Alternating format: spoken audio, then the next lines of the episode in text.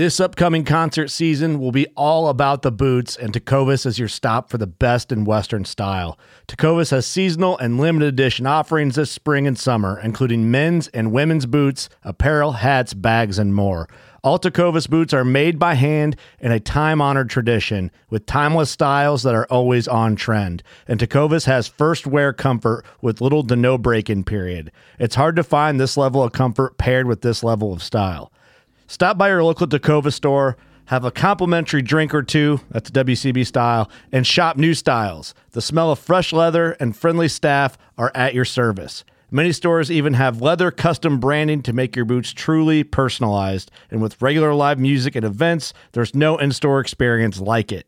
If you can't make it into a store, just visit tecovas dot com, that's T E C O V A S dot com. They offer free shipping on all boots, as well as free returns and exchanges, and ship right to your door. Go to tecovas dot com and find your new favorite pair of boots today.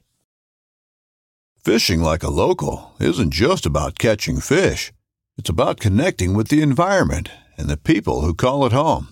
It's about hearing the stories and traditions that have been passed down for generations and sharing unforgettable moments with the people you meet along the way. Fishing like a local is having an experience that stays with you forever. And with Fishing Booker, you can experience it too, no matter where you are. Discover your next adventure on Fishing Booker. R C Carter is the owner of Carter Country Meats, a regenerative beef production company out of the middle of nowhere, Wyoming, as he as he puts it. And I got to know R C through a mutual friend, Jack Carr, and started watching him and listening to him about his philosophy and views around regenerative agriculture. And naturally, there is a beautiful blend between regenerative agriculture and who hunters are in terms of the stewards of the land, uh, sustainable use, consumptive use, all of those great terms. So I wanted to have R C on. I want to have an, a good conversation. He knows his subject. He's passionate about his cows and regenerative agriculture, and he's passionate about hunting. So enjoy.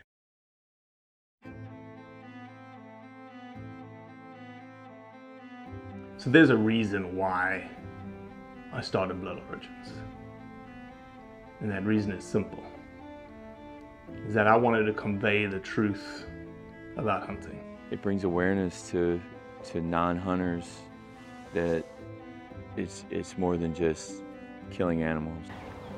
How do I start it? Brittany. My name. My, my, does my hair look okay? It's fantastic. My name is Mike Axelrod. Start again. Yeah, I hated it too. Braxton, you said something in the car to me. You said that you were living on borrowed time. Mm. There's a perception around who hunters are, what we're supposed to be, and a A feminist that works for a non-profit that is a hunter that has only eaten wild game for the last twenty years is likely not the thing that people think about when it comes to a hunter.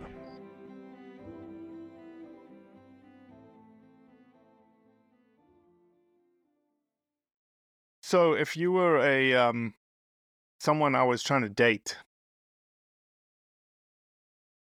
it would have been like, man, you were, you know... hard to get. You play hard to get game, R C. It's like the the, the it, and it's not intentional. That's just kind of our our circumstance. People really take for granted like just consistent self cell reception and Wi-Fi. Like, I mean, even if we're driving somewhere, you're like, hey, I'm gonna have some road miles, you know. But you're like every fifteen minutes, you're like going through a five minute dead zone and. uh And it's, but it's kind of nice too. Mm-hmm. Then we got to keep it in perspective, you know. Kind of nice. Yeah, it's um. I don't know, man. It's like it's almost like I want to. Yeah. I hate my phone and I love my phone, right? I hate my phone that I wish I could disconnect from it. I wish that I could just leave it alone. I've tried in the past to do like phone-free Sundays, and I'm going to try it again, I think.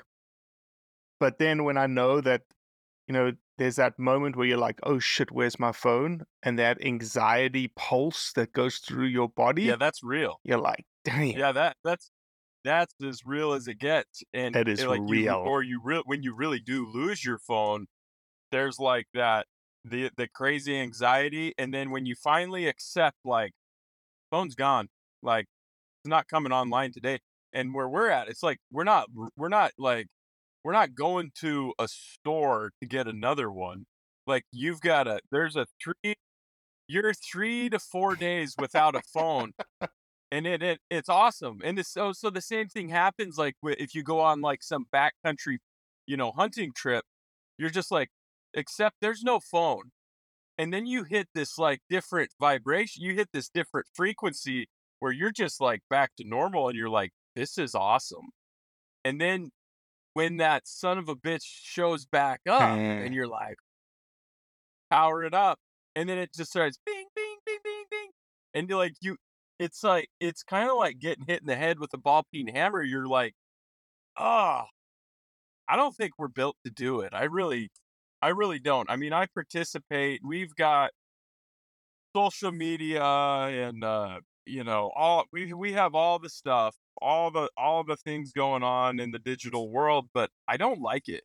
Uh, I know it sure doesn't help me, you know, mm. as far as, in the bit, what do you mean it doesn't help you? It helps you in the business. No, in the business sense, it does. But as far as, uh, well, I shouldn't say one hundred percent. Like, I really love to get, like, I like to get on Instagram and just, like, the inspirational quote, uh, quotes, like Epictetus. And, like, dude, these these old, like, Roman philosophers, like, dang, they they had it pinned down, you know, a couple thousand years ago. And, and that kind of stuff is really great. So I, I, I have a love-hate relationship with it also, kind of a feast or famine type of deal. So, yeah. Mm-hmm. Mm-hmm. Well, R C Carter, finally, welcome to the Blood Origins podcast. Thank, thank you, Robbie. It's a pleasure to be on here, man. I'm, I'm stoked. Um, we were talking earlier, seventy-nine degrees in Memphis today. Nice humidity happening outside. Single digits where you are? Yeah, I think we we were around nine degrees this morning, and we in winter it snow has struck again. Of course, it's winter. Single digits. We have we have uh, snow on top of mud, on top of snow that's on top of mud. So it's uh it's really great though. We love it because it's we're typically a pretty arid area. So anytime we can get some moisture, it's it's a real blessing, you know. Um, because that we know that's that's what's going to make the grass grow, and that's that's the resource out here that we really depend upon. So, R C, give people an introduction to who you are, what you do. Yeah, so I'm a third generation out here in uh, Nowhere, Wyoming, north central part of Wyoming. Um, been doing it is my whole life, and my family has, and my my wife and her family. So, kind of born into it, you know, and. I guess we, we were doing that, um, and then kind of got into the meat business. You know, we were raising animals as ranchers, but uh, you don't really think of a cow as, you know, a top sirloin and eye around and ribeyes and all those different cuts of meat. Um, but we, we kind of, we got into the meat game, and um, now we have a direct consumer business and really, really into regenerative agriculture and just kind of pushing the envelope as far as, you know, what we're doing in terms of uh, nutrition, regenerative agriculture, just experimenting. I mean, we're, um, I'm just curious. Like, I like to figure stuff out. I get bored easy, you know, and I'm, and I, I like to go. So it's like, let's try, let's try some stuff, mm-hmm. you know. I really believe in nature, you know, as is in this crazy, crazy world where we can't tell what up and down looks like anymore and who's telling the truth. Like, nature doesn't lie, man. Like, bears have sharp teeth. Um, you can freeze to death. You can get fright. Like, nature just doesn't lie. And so, she's a bitch, uh, right? Sometimes. She can be, man, the sun can be warm or it can just make your skin bubble too, you know? It's, it's, it's awesome. But that's what we look to is, you know, look, look that direction in terms of, you know, we're all questioning what the hell we're doing here. And there's a lot of answers in that, you know? So yeah, just, just another, just a, a rancher doing doing what we can, you know, to contribute to society as a whole. R C, figure it out as well. You um, you say you're in the meat business. Do you have like the whole processing plant, all of that, like down pat, or you guys? How how does that work? No, we currently we have we go to a U S D A processing plant to process process our animals. Because the way it works is, you could we could use. If I wanted to process the animal in my garage or uh, hanging under a cottonwood tree, I could do that, but you can't resell it. Or the next step up is you could go to a state-inspected processor, um, but then you can't go across the state line with it. So we go U S D A because we, we currently um, sell our meat all across the United States, to all, all the states. So we go with the U S D A plant. Um, really great people in northern Colorado. And then we distribute out of uh, out of Denver because that's a lot easier for FedEx to get a hold of. And my nephew, he runs he runs our warehouse down there. So we, there's a there's a grand total of, of four of us involved in uh, in the company, or five of us. I and not discount uh, my family and my team, but yeah, we just slinging slinging beef across the United States at this point. Or trying to, anyway. And the company is it's called? Carter Country Meats. Carter Country Meats. And that's what I heard yeah. about. Uh, I heard about you for the first time through Jack Carr, a mutual friend okay. of ours. And started listening to you and started thinking about, you know, obviously there's a, a superlative, superlative? A superb um, connection between what you guys do in the regenerative agriculture space and why people hunt. For sure. You raised a hunter, R C?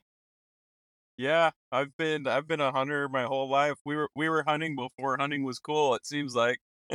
You know, my grandpa and uh yeah. Man, I just I remember as a kid we'd go out, and so there was like we didn't have like big walk-in freezers. But the old man, he would always, he'd kill an elk like right before it got really cold out. And so we'd always leave the, an elk or maybe two of them hanging in the shop, you know, for all winter long. Really? You know? And you just, I, oh yeah. And that was like, it's actually the best way.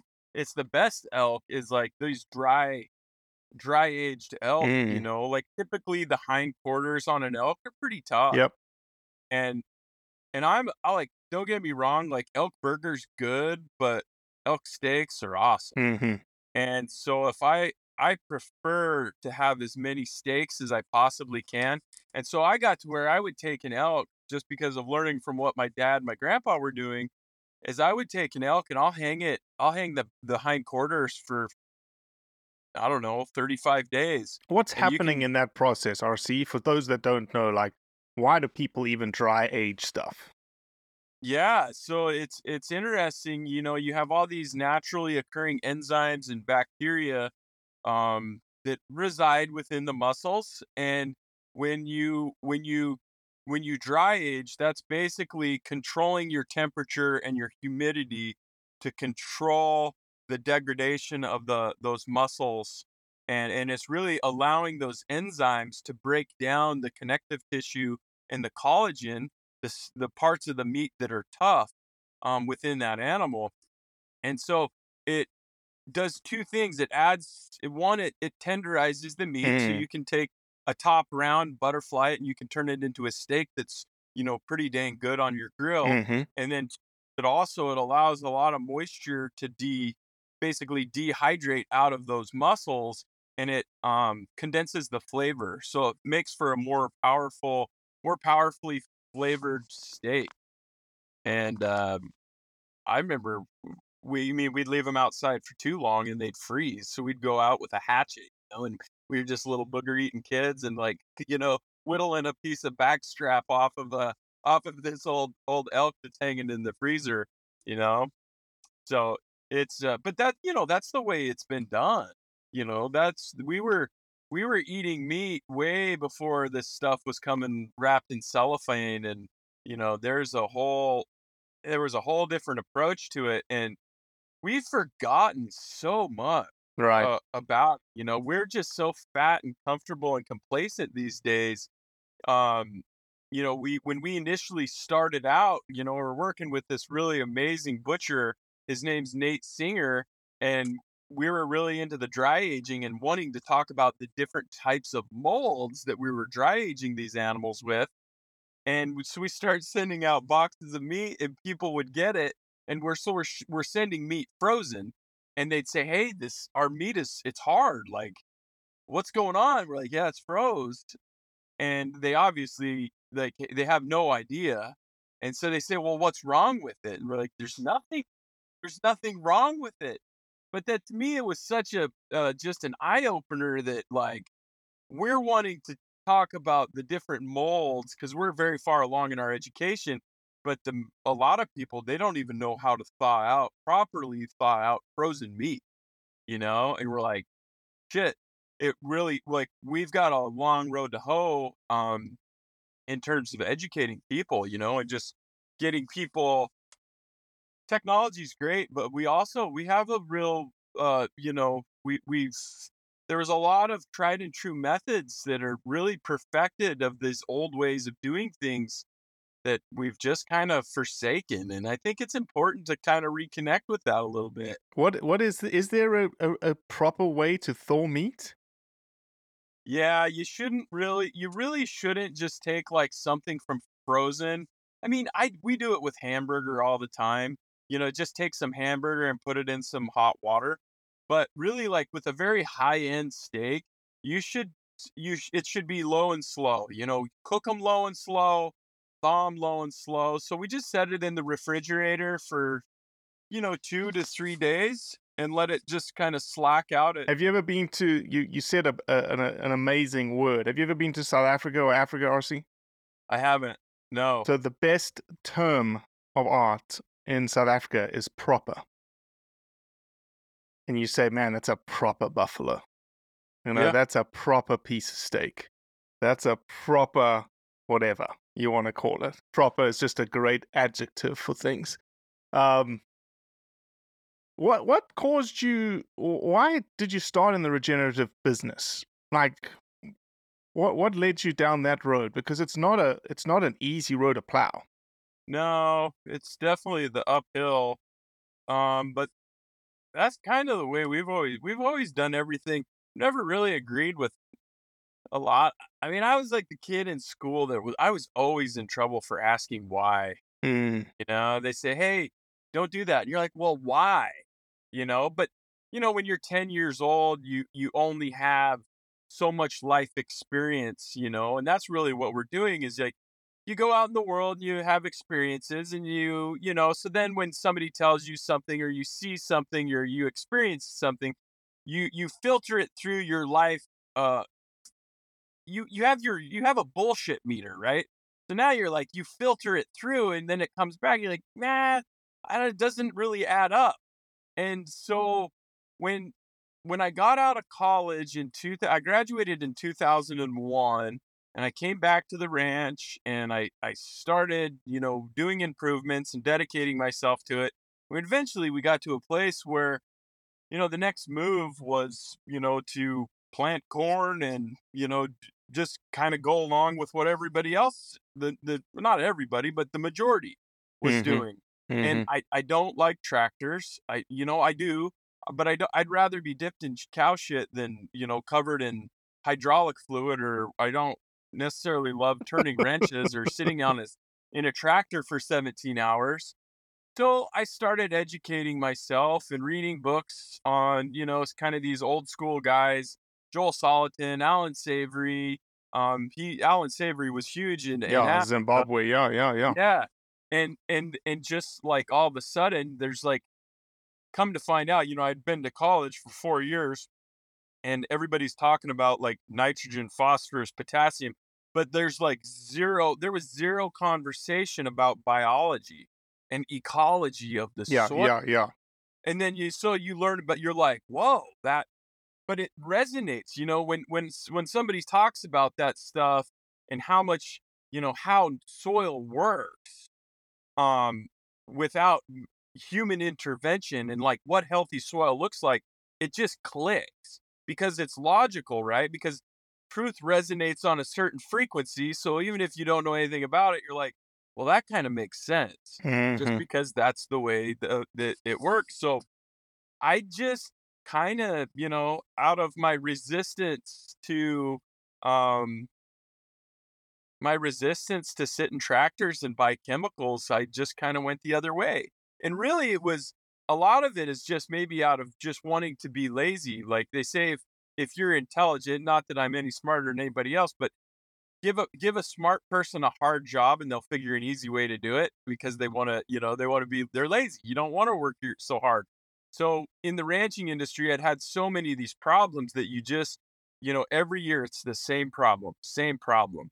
And you just fight your way through it, or you step back and get a ten thousand foot view and you're like, why is this problem persisting? Maybe we should change our management strategy or the the approach here. And so when we kind of got into uh, regenerative agriculture, um, I'll tell you what, anybody that's interested in it, especially with cattle, they should check out um, Doctor Alan Williams and Understanding Ag, uh, Alejandro Carrillo. Those, I've had the pleasure of meeting both of those guys, but they're, they're awesome. I mean, mm-hmm. there's people been doing this for forty years, you know, mainstream, but now it's just all of a sudden, it's just like starting to be kind of like, it's got a term. Niche, right? It's nouveau, right? Everyone's yeah, loving like, it. Is it regenerative? I'm like, well, of course it is. Do you have a label to prove it? And well, what does that mean, R C? Give us a definition for those who are like, shit, Robbie, I don't even know what regenerative agriculture means. Man, I always struggle with that one. I should research it more. Understanding Ag's got a really great definition. To me, though, it just means, you know, trying. Trying to operate more in symbiosis with nature, trying to find some sort of an equilibrium with with nature and flow with it versus fight and force, force, force. Because that's what commodity agriculture is. It's like, I mean, they've just taken this, I don't, it's just weird to me, like, how can we produce food? And the whole approach to commodity agriculture is producing food that is all very, very uniform, monocrops. Yep. You want all the animals to be the same exact size, the same shape, so that mm-hmm. the ribeye is the same size and it fits in the same box. And the whole approach is by is killing stuff. I mean, it's like commercial pesticides and herbicides. It's just like it's a it's a freaking they it just kills. Yeah, it's a like, biological desert apart from the monocrop. Apart from that, and so to me, I look at it and I'm like, that it's so unsustainable. Mm. We're either going to need to deal with this now, or but eventually we're going to have to deal with it. It does not work. Like, you cannot just continue to kill off all the biology in our soil when you learn that, like, your gut biome, like your stomach, um, that's what keeps you healthy. And that there's actually, there there's more bacteria and viruses in your body than there are human cells. Like, hmm. we're more not human than we are human. And our whole food system is designed to kill all of that stuff. And it's just like, you know, if you haven't been raised that way, it's just like, what? Like, where in the, how is this, why are we not talking about this? Because at the end of the day, like, if you're healthy, it's proven that if you are, if you're eating high nutrient dense foods, you're going to be operating so much closer to your optimum. And nutrient dense foods increases brain cognition. And so I think that's really interesting, right? It's like, you know, we all have problems, you know, it's like, ah, the garbage bag ripped, or, uh, you know, the, the U P S man got bit by the dog, or whatever the problem is. You know, my kids aren't listening to me. But if you're eating healthier foods, you have more clarity of your mind. It's easier to solve the food, solve your problems. So it's like, what's the cost of, like, what's the real cost of all this processed food that, like, humanity is consuming? I, I read something that seventy-three percent of Americans' diet is ultra-processed foods. And makes I mean, sense. It's the, I think that I really think that's that's a, a big problem, uh, and and basically the result of what we're seeing in our society today is just lack of nutrition, and we don't even know it. What are you seeing, R C? I know you've done a lot of research in this. What are you seeing as as you go along this sort of regenerative path, this regenerative journey? Obviously, year in and year out, you're getting better at it. The animals are feeling more in tune with the environment. The environment feels more in tune with the animals. Are you seeing changes in the quality of the meat, in the in the quality of the habitat?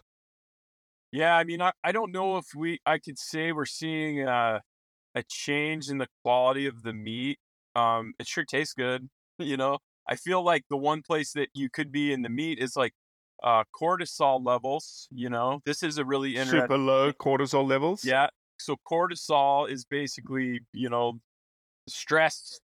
That's the stress hormone. So if animals are very stressed out, like you're basically you're eating stress. Like that cheap ribeye, like you're eating stress. Like to me, that really that that that's really sucks. Um, to even think that you could be adding to your own stress levels just with the food you're eating. So with the meat, um, I'm sure it's there. We haven't quantitated that, but I know with the soil, and we've got to do better.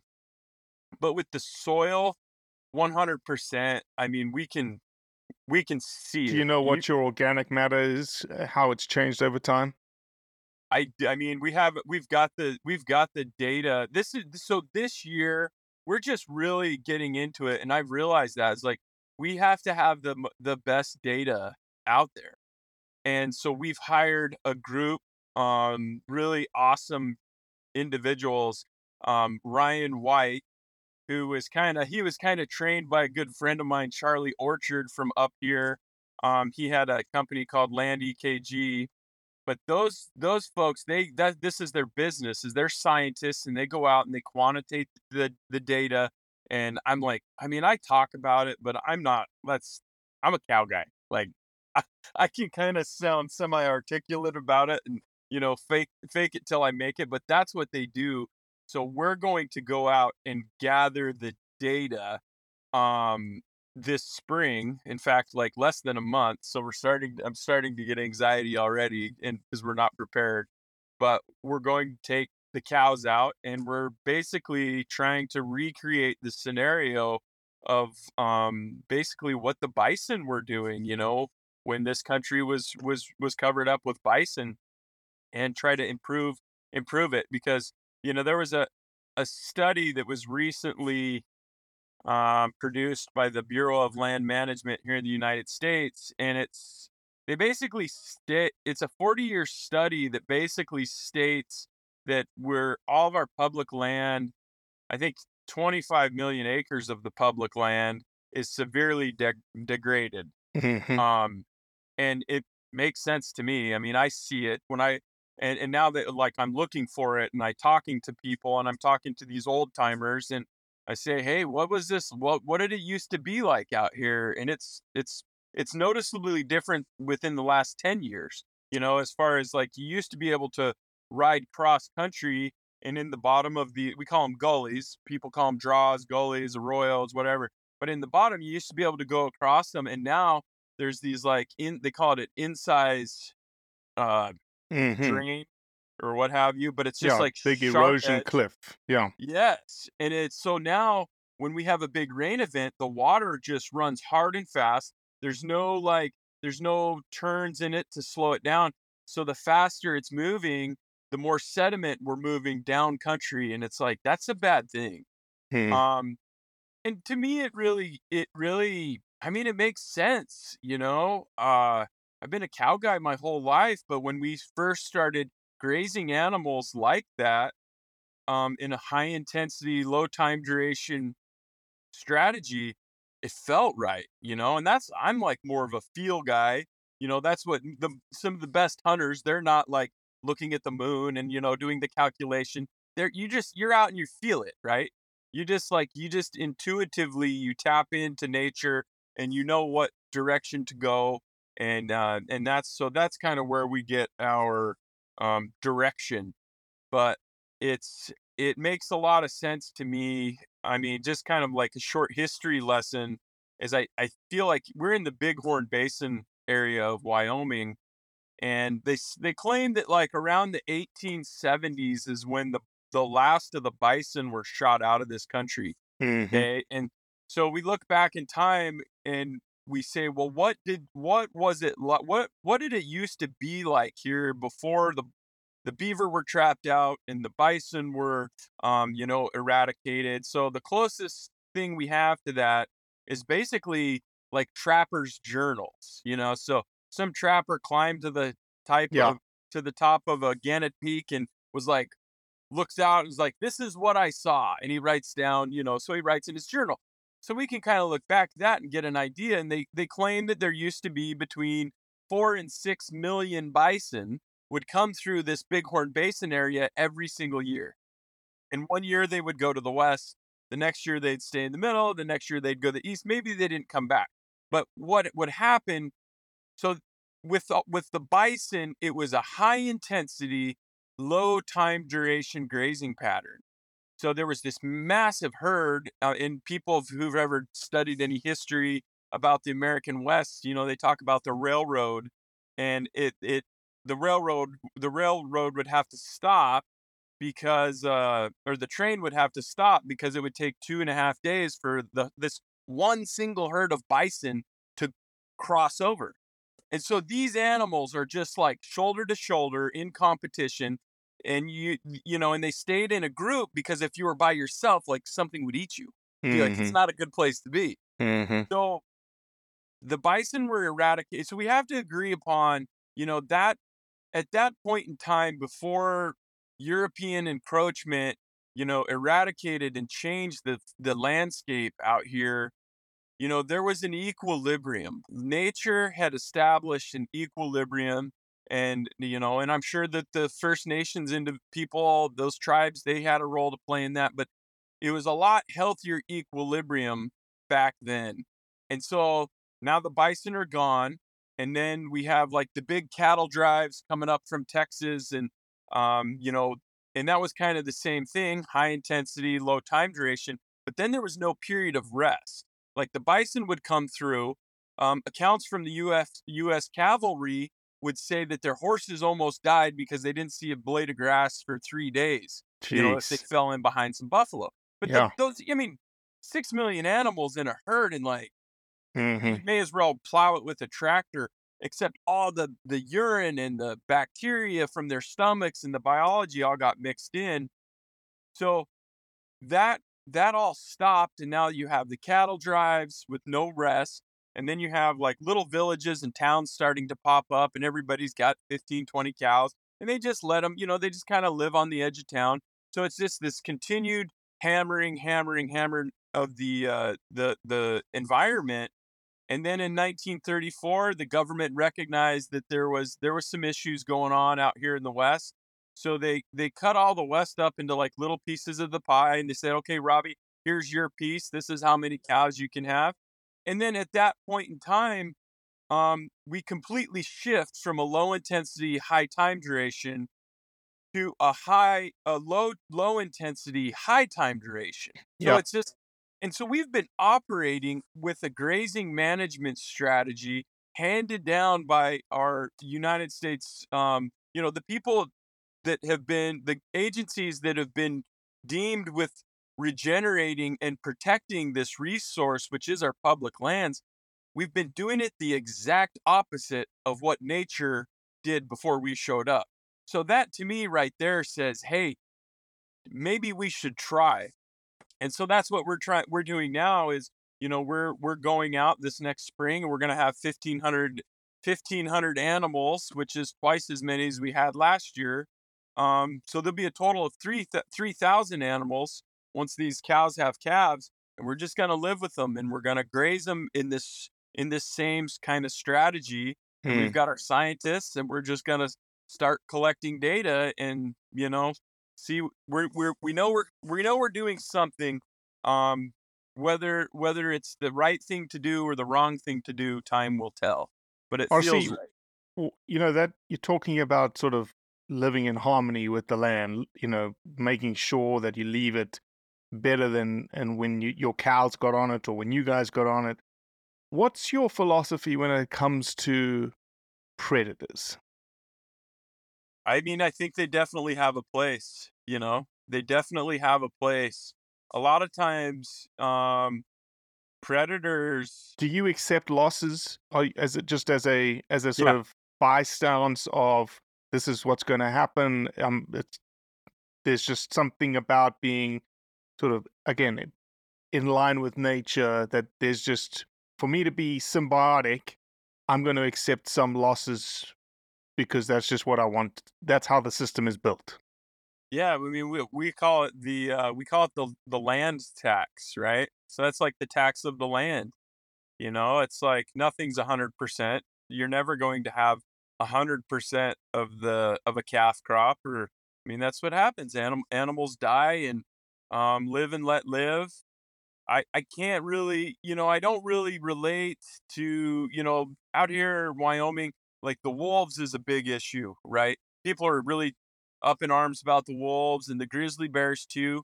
And we don't have, we don't have either in, in the Bighorn, the Bighorn Mountains.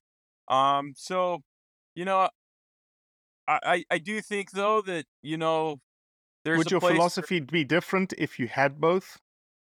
Well, I mean, it's it, a lot of it comes down to, the, you know, to this financial system, that this game we're all participating in, which is like, make some money, right?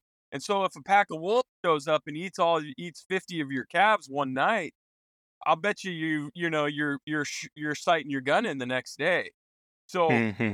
you know, it's very, it's very easy because it's a, the, in agriculture is a real scarcity mindset um, because there isn't a lot. Like there isn't a lot of extra money, you know, floating around, and you can't, you can only weather, you know, one or two really bad mistakes during your lifetime, or you got to sell the place, you know?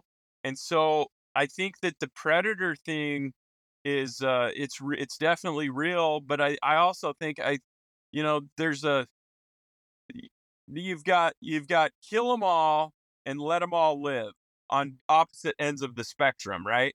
And I was like, life experience tells me, well, the real truth is like, it's always somewhere in the middle, you know, mm-hmm. people like to pick a side and say it's, you know, it's, it's kind of all or nothing rather than, you know, recognizing it. There's, there's a little more nuance, nuance to life and, and situation, having some situational awareness, but it, it's, it's a tricky one. I know people get very, very heated, um, when it comes to predators and, I, I, but I do think that like this idea, people don't really honestly understand, you know, when they think of a grizzly bear or, or a wolf or one of these top predators that, you know, they think of them more in terms of like what a, like what the book, how a book explains it. But if you've ever been out and like, you've ever run across the grizzly bear when you're out in the woods and like how vulnerable one of those things can make you feel.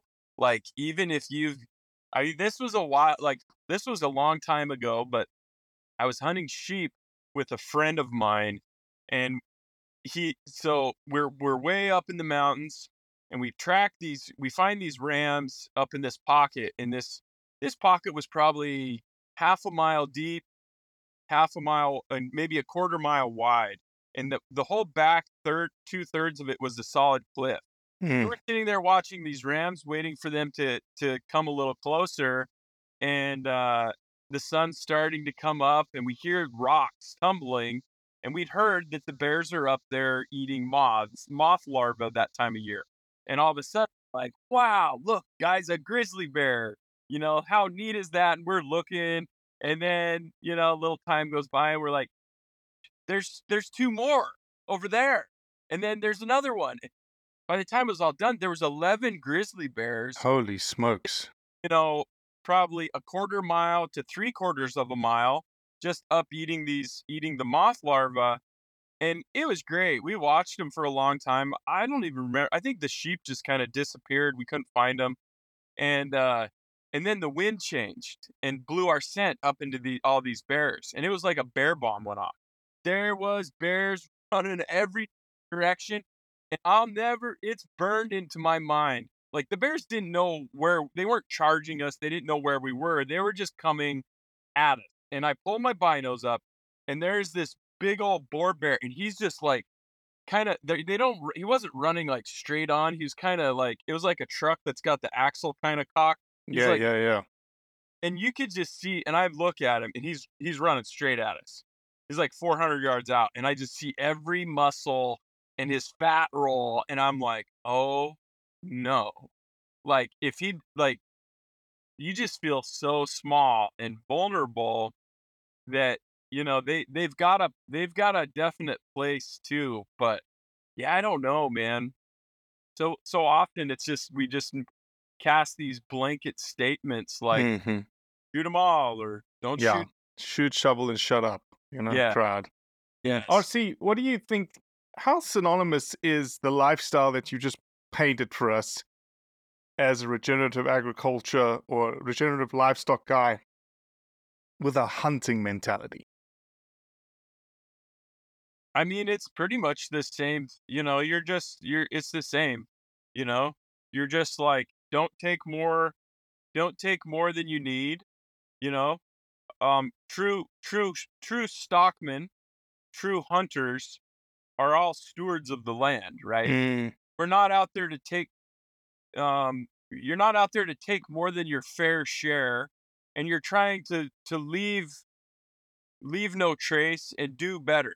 You know, we're just we're trying to leave something for the future, um versus the commodity norm, which in which is like rape and pillage and like don't leave anything. You know, it's like we we both look, regenerative ranching and farming and and sportsmen, like, look at it all the same way. It's like we need to leave something for the future. We're try- we're all trying to improve, improve on what is current, what is currently there. Yeah, I couldn't, I couldn't have said it any better. You know, I think one of the things you said earlier resonated is like you don't want to, you want to, you don't want to kill everything off. And I think that the mentality from the people who don't understand hunting or see hunting in, the, in a bad light or hunters in a bad light is that they have this idea that that's all we want to do. Yeah. Is kill everything off, which makes absolutely no sense. Yeah. It's just a lack of, there's, I mean, it's a lack of understanding, you know, there's a lack of, under, of education there. And it's just, it's so cut and dried, you know, and, and, you know, we sit here and we try to explain, explain like what hunting is with words. But at the end of the day, like when you're, when you're out there and you're like, you have these, you have these just moments, you know, a lot of hunting is just like, you're kicking your butt. It's hard work. Like it sucks. Like it's not super fun all the time, but you do it because you have these moments that are just, they're, they're magic, right? Mm-hmm. You, You you know, you hopefully you get a couple of those moments on every trip that are just magic, and, and words don't do it. You can't explain it to somebody. All you can do is experience that. And people that have, you know, are dug in and they're on this anti side of it, you can't, I don't know how you get through to them, you know, without experiencing that, you know, and I, I feel like it's, it's more of one of those things that like, you know, I'm all about, you know, having an open pers- open perspective and, and having an uh, objective awareness. But a lot of, you know, I shouldn't say a lot, but some people just are not. And, you know, I guess, hey, that's okay too, but it doesn't mean I'm going to change what I'm doing, you know? Yeah, it's funny you say that. It's, it, there's a lot of people, and that's why we don't really, you know, the anti-hunters are going to be anti-hunters. You're never going to change their mind. And um, it's funny, I, we're about to release a series of videos this week on the bow hunting ban that's proposed or being put in place. I don't know where it's at right now in South Australia. And the argument that they're pushing forward is that they're banning bow hunting because it's inhumane. So they believe that bow hunting isn't as ethical, isn't as effective as rifle hunting. And if you dig into it, If you dig into the of the sort of definition of inhumane, you know, without compassion for or uh, without compassion for suffering, misery or suffering is the definition of inhumane. And you start thinking about bow hunting.